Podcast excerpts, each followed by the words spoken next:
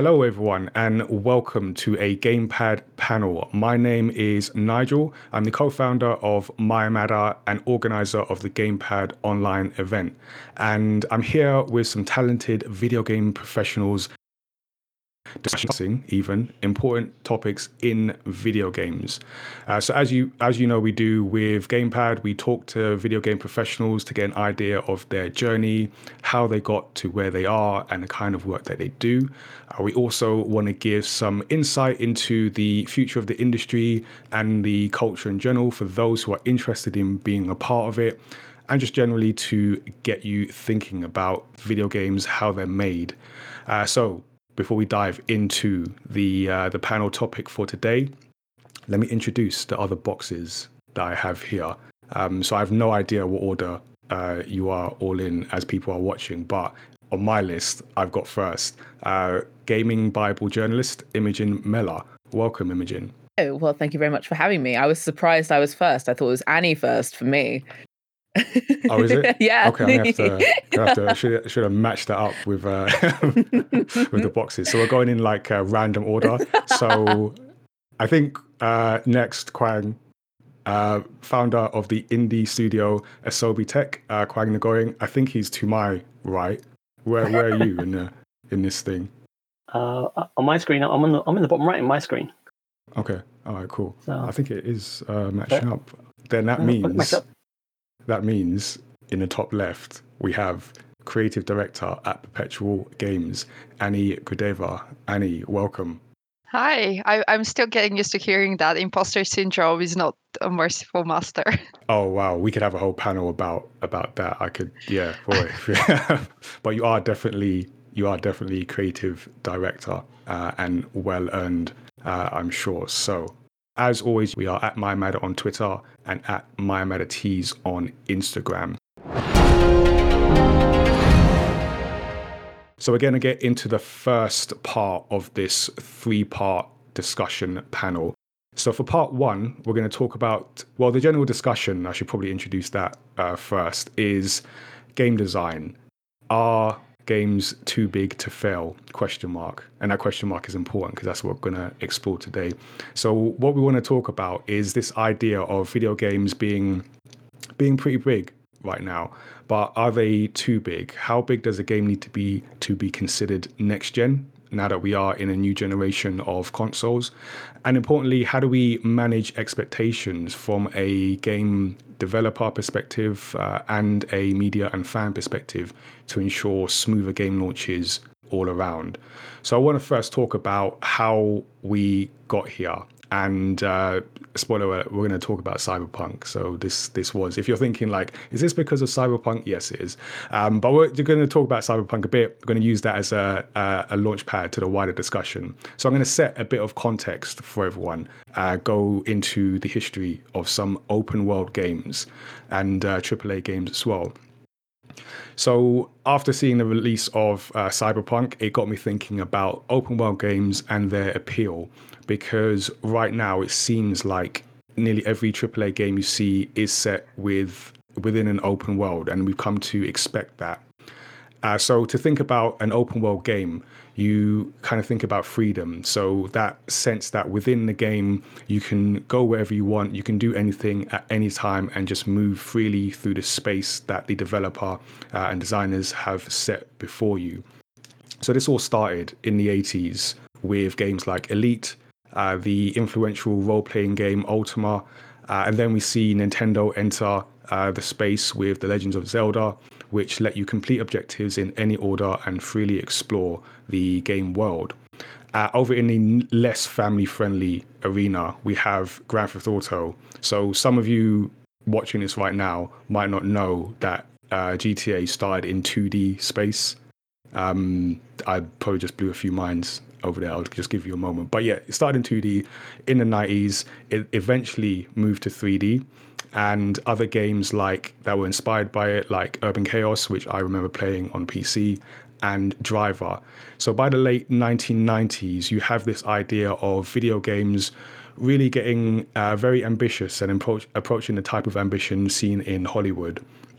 So into the new millennia, we have Shenmue and GTA 3, which was the first 3D GTA uh, made by uh, DMA, who were then renamed Rockstar North, and the rest is history, so they say.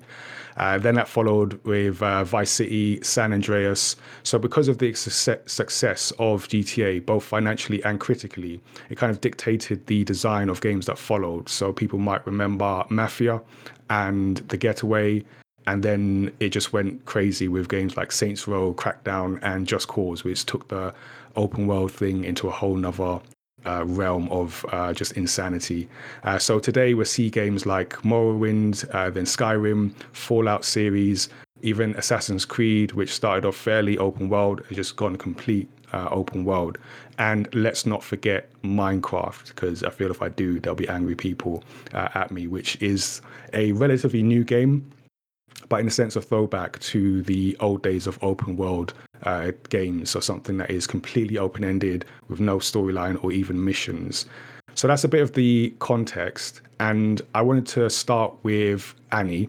And as you are a creative director and someone involved in the design of games and managing a team to make games, what do you think is the appeal of open world games from a games designer uh, perspective? This is this is actually quite sweet if you think about it. The open world games actually the very first ones that all of us played were you know outside of our houses on the street with a bunch of friends coming up with our own adventures um so there is like something about open world that very much appeals to you know like the child in all of us and the the sense of freedom that you can you know create your own adventure. So it's a it's a it's a very human appeal that open world games have. Um it's also like for game designers as well because like most game designers are very playful people in in nature. There is like there is this you know drive to give people like not just one way to have fun, but to give people almost like give them toys and let people create their own fun. Because like my idea for fun might be very different to someone else's but you can see that like you can give two different like cubes to to kids that come up with completely different games. So there is like just something very very human about open world games that that has like charmed game designers even before video games were a thing you know? If you look back historically there was like those adventure books that you can open at different pages um, and so many other like formats that have existed for video games that of course like that drive and, and want will transfer to video games so it's it's it's very very human as a format really I never thought of that. You you went like low tech on that, but that's a good yeah. I never thought of that. Like just naturally wanting to go out and explore and bringing that into a games world. Yeah. Does anyone have any kind of highlights in terms of open world games or lowlights? Um, like what kind of favorite open world games uh, for you? I am um, for me. Skyrim was sort of the big game. So I mean, Skyrim came out in 2011, I think. Was it 2011, something like that? And so yes, he says checking his notes. yeah, so uh, Skyrim was it came out when I was uh, early teens, and it was sort of the game that I like. I, I put a lot of hours in, and it, it, expanded my mind in terms of what can be possible in the game. It really, I, I credit that and a few other games to thing like like challenge me down into wanting to be in games as a career because with Skyrim it was I could have a conversation and I could go anywhere and like uh, spoilers if you've not played Skyrim uh, at the very beginning, you basically like escape a dragon, and they just say, "Okay, well, I'm just going to go this way. You meet me there when you can," and you're literally just like dropped in the map, and there's just each way you look, there are fields uh, and like trees and like animals, and you could just do anything you want to. And that was the first time I really like uh, my mind expanded to, oh my gosh, this is a game. I can do any of this but I realized that a lot of people don't like Skyrim. It is janky. It is a little bit older now, and a lot of people think that Oblivion, Morrowind were better games. But you know, Skyrim has a special place in my heart. How about you, Kwang? I think the first experience of of an open world game would be something like SimCity, uh, and building your own city and any way you wanted. You had some money to build your city. You decided where to put the houses, where to put the factories. I think that's like 1989 or something like that. So that's going way back. But as a programmer, the open world for me is making games now. That's the game for me. I make games, so having a programming language to make games in, I get to build whatever I want, and it's that's the true, that's like the, the purest form of an open world. I can build it however I want to. Yeah. But I think, um, and, Annie's correct in saying when we were kids, we would go out and play, and we made our own worlds in our minds with our friends, with what we had around them, and, and that's a wonderful uh, analogy of open world. That's great. You know, one that stands out for me, I did mention the original GTA. Um, I have enjoyed the GTA series, but uh, I always remember the first GTA for the game that made me make the worst video game profe- um, prediction ever. Because uh, I remember saying very clearly the move from 2D to 3D would not work. And why would they do this? I, I was so adamant. I was like, you made two games, two really good games in 2D. What are you doing? And I was I could not be more wrong. um, so I enjoyed that game, but also always remember like that terrible, terrible prediction uh, for an open world game. To be honest, like back then in the early nineties, late two thousands, the transition from two D to three D was terrible. That's what I'm saying. See, so many great franchises franchises that were two D moving to three D was a really bad move for them.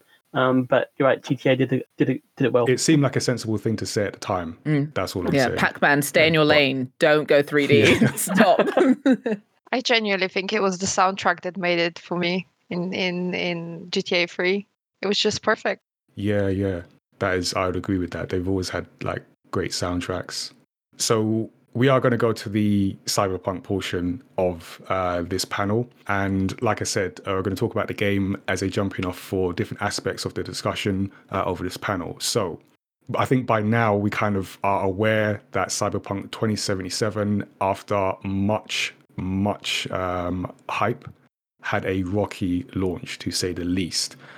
It was so rocky that it made mainstream news, which is always a bad, well, it's usually a good sign. In this case, I think it's a a, a sign of how bad things got uh, when you see the BBC kind of uh, taking their shots as well.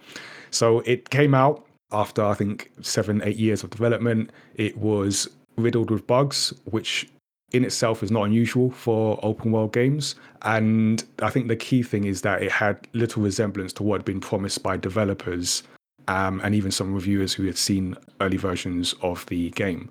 So it got so bad, CD Projekt Red were forced to offer refunds. Uh, I think the game was pulled from the PlayStation uh, store. And I saw a story that mentioned uh, in Bloomberg that a developer mentioned that developing the game was like trying to drive a train while the tracks were being laid in front of you at the same time and that staff were actually expecting the game to be to be ready by 2022 so that kind of, you know, set the stage. So yeah, to the point of this panel, then we have this like massive promise and that set the expectation of this game that's going to move the genre forward, especially considering the previous game from CD Projekt Red, The Witcher 3, which had, you know, all the acclaim uh, deservedly. So, Imogen, you've been on our podcast before, and I know you have praised The Witcher. So, having played The Witcher, enjoyed it, what were your expectations for Cyberpunk? Ooh. So I played The Witcher not that long before I played Cyberpunk, or before Cyberpunk came out. Sorry, I was sort of late on that on, on that one, um, and I played I played The Witcher three in 2020. Uh, which is a little after release, um, when a lot of stuff had been, all the DLC had been released and people knew, knew the game, and I'd all been told that this game was fantastic. Sort of didn't believe it, played it myself, and it's one of my favorite games now. It's phenomenal. I, I, I adore the game. I love the storytelling. I love the characters. I love the world. If we talk about games being too big, I think it doesn't do that at all. Every little area that you like touch in The Witcher seems to have a little bit of essence, like a little bit of story, a little bit of something to do. Um, that I think that other open world games have lost. I think so. My expectations for Cyberpunk were uh, sort of minimal, actually, um, on the basis that, as you didn't you see say, Keanu Reeves, then.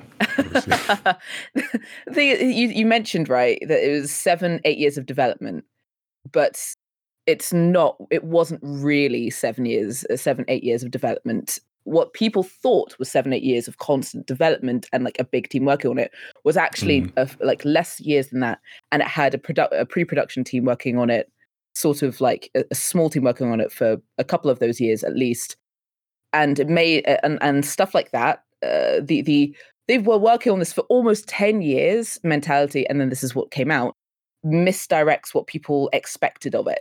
And so, th- as as someone who's working on the journalist side, that was stuff that we had to like take into consideration in terms of our expectations of what was coming out versus what people were saying. Like, oh, it's been almost ten years. Wow, this is, is going to be like ten years of like heavy work going into this game. It wasn't that. There wasn't. There was, you know, you know, the expectations people had. It was a bit like the uh, is it No Man's Sky situation all over again. It was exact like watching that. Uh, I, I was still oh gosh, when did No Man's Sky come out? I wasn't I wasn't in games when No Man's Sky, Sky came out. I just watched that from afar, derailed from a safe distance, from a safe distance away. Wasn't using Twitter. Great, but the expectations for my my expectations personally were like this game could be fantastic, but I get the No Man's Sky feeling. This uh, like this scares me. People's expectation of this are so high I don't think that a game that was supposed to be developed for Xbox One and PS4 is going to look like this. There is no way it can look like this with with the trailers, and it's no way that it has all of this potential packed into it in the time that it's actually been developed in. You know, there's just there is no way. Um, and glad to say I was absolutely correct uh, on that one. so, how did you feel about the the messaging of that? Like, as because you were saying that you in what you saw didn't match with like what you might have felt they could actually deliver. So I guess you saw you did see some warning signs. Uh, I th- I think I know some developers who were who were worried as well, and so that that uh, really sort of like turned me on to the fact that this is uh, uh, like I'm a little bit worried because other developers were like, I don't know how they're going to pull this off. Um, who'd been working professionally for years, and they were like, I, I don't like they, they could do this, but it doesn't. The the delays, uh, what's going on, and, and and rumors from what we what we hear, scary. It's scary to think that this might not be the game that it's it's supposed to be. And the thing is, is that it's not just the messaging that CDPR put out; it's also what people picked up on. And so someone can say, "Oh, well, you're like you're going to really enjoy the story." and then someone hears that and it sort of like echoes and gets bigger of this game is going to be the best uh, like the story is going to be better than the witcher 3 and like you whisper something and it amplifies every time it like it goes from outlet to outlet twitter to facebook uh, facebook to people's ears people telling each other like oh i hear it's going to be and it's like it's this it's this echo effect that was really impact i mean i mean people didn't expect the witcher 3 to be as phenomenal as it was i don't think from from what i hear. Like the witcher 3 just like was was sort of a shock in just how phenomenal it was. And then that shock of oh my gosh this is so phenomenal also helped amplify. It was like a megaphone right. of expectations you know? Because surely they can do it again. Yeah surely they can shock yeah, us all yeah, how good yeah. this is going to be again. And mm. no uh, not really. Annie you've played it tell us what you played it on first, because uh, I think the people need to Why know. Why are you making me say that in public? I played it on Stadia. so we found the one person who has played it on Stadia. But to be fair, when all this was happening, all the fallout was happening, one of the, the threads that I did hear is that it runs okay on Stadia of all the platforms. So what was your experience of playing the game? Yeah, that wasn't me. For me, it was, uh, I mean, there was something very cool about starting the game on my PC and then going to bed and just continuing playing it in bed on my phone. Like that was cool and I I can't you know, I can't deny that. I I had a lot of issues, especially since my internet connection is not great. So I like I had very severe issues with, with lag in particular, and that's when I decided to get a refund on the game and and wait until 2022 for like a, stable PC build. But honestly, yeah, if if the Stadia thing actually works, it's really really fun. So I can't I can't say anything bad about it. So like for the game makers here, so uh, Annie and Kwang, one of the things that I'm aware of, like I used to be a software engineer, not in games, but I kind of have some understanding of the process. And one of the things I know that happens is this idea of feature creep. uh, especially for a game, even if not in constant sort of single state like development for the whole of those eight years or whatever it was, it was being worked on in some form. And especially when developing across generations, even though that came later uh, in the cycle. So, what role do you think feature creep played in the way the game kind of uh, eventually came out?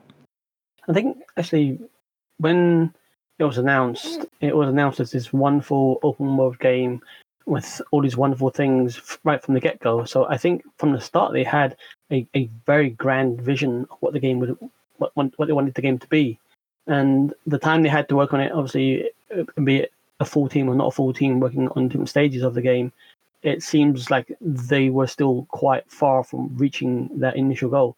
So, um, with regards to feature creep, I, I, you know, as big as the game is already, adding more features to that, then takes the goalpost even further away from them, and they they str- literally they've struggled to reach their initial statement as it is. Um, I'm sure things have changed long. You know, a game that's in production for that long, things will change uh, from the platform to what's possible to the tech through um, advancements here and there. But they struggle. They, they literally have struggled to to deliver the game that they initially conceived. So adding more features, I, I, I don't even know where you go with that. It's it's very difficult because like being on the other side of things like feature creep doesn't happen because like someone is being bad or incompetent. It's just people being very excited to do something really really cool. And I, I find like especially fans often forget that and forget that like studios like the games industry in particular is one of those that's filled with people that want to be in games because they're in love in games you know compared to industries. So it's it's one of those things that we need to be a little bit more gentle towards and, and understand that, that that's happening because people are really really excited to make a really really cool game for the fans. Um, and the other side of feature creep as well is like no one wants to be the person in the room that starts saying like no no we can't make this. No. No one wants to be that person so there is obviously ways to manage that but fundamentally we should try to be a little bit more kinder towards game devs please. Yeah no i agree with that. I think in, in all this it was it's important to remember that yeah no one sets out to make a bad game. Um so and, and that's certainly what they not what they uh, set out to do. But uh, yeah it's like i said um, i've been in sort of that kind of situation where you just add features and then the sort of uh, the boss will come in and it's like all right the client has added uh, asked for this. We're going to add this thing in now. So you got to add that now. So uh, there you go. the number of times i've talked to someone and they've gone oh this would be really cool if you had this yeah. in your game. And you think yes yeah no that would be cool. Um let's see what we can do about that. And then yeah it's very easy for features to slip in and just run away from you and you're stuck to a schedule. You, have got a certain budget to deal with. You've got a marketing budget that you've put into place. You've paid for marketing time slots, be it on TV or on billboards and things like that. So you've got a schedule to keep to, and uh, ideally, it's your producer to whose job is to keep you on track and keep those features at bay, as it were, or keep them for the next update or for the next version. And it, it comes down to managing the team correctly and getting the game out on time, which is not easy to say the least.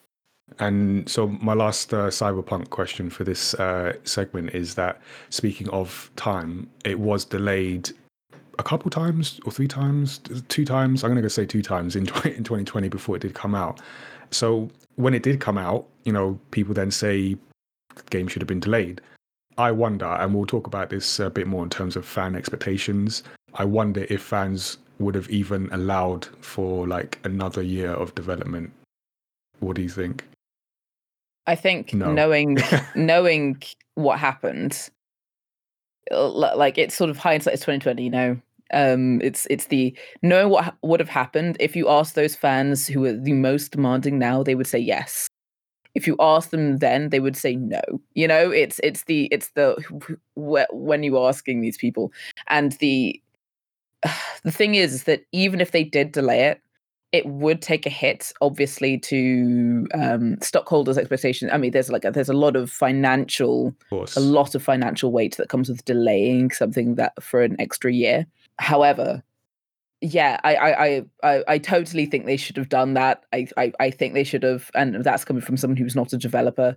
I like, I, I wish they had because I do think that, as, as as far as I know, everyone who talks about it is like the bones of this game are really good. It's just that there is, it's basically like completely like it's it's like clothes hanging off a skeleton in terms of like the bones are great and they've dressed Good it bones. uh, but there needs to be something else like that is like interconnecting it to make it the game that it should have been you know but yeah people would say yeah totally now but like back then they would have been upset but they also would have bought the game almost definitely you know Mm. Yeah, I, I, I think you're right. Like, obviously, with hindsight, it makes sense that game need, needed to be delayed. But when you delay a game for a certain amount of time, people get obviously very antsy about it, and then they want their game.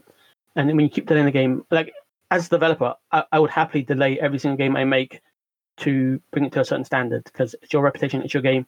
I think Miyamoto says it: a bad game released early is always bad, whereas uh, a bad game game can become good if you you know work on it longer.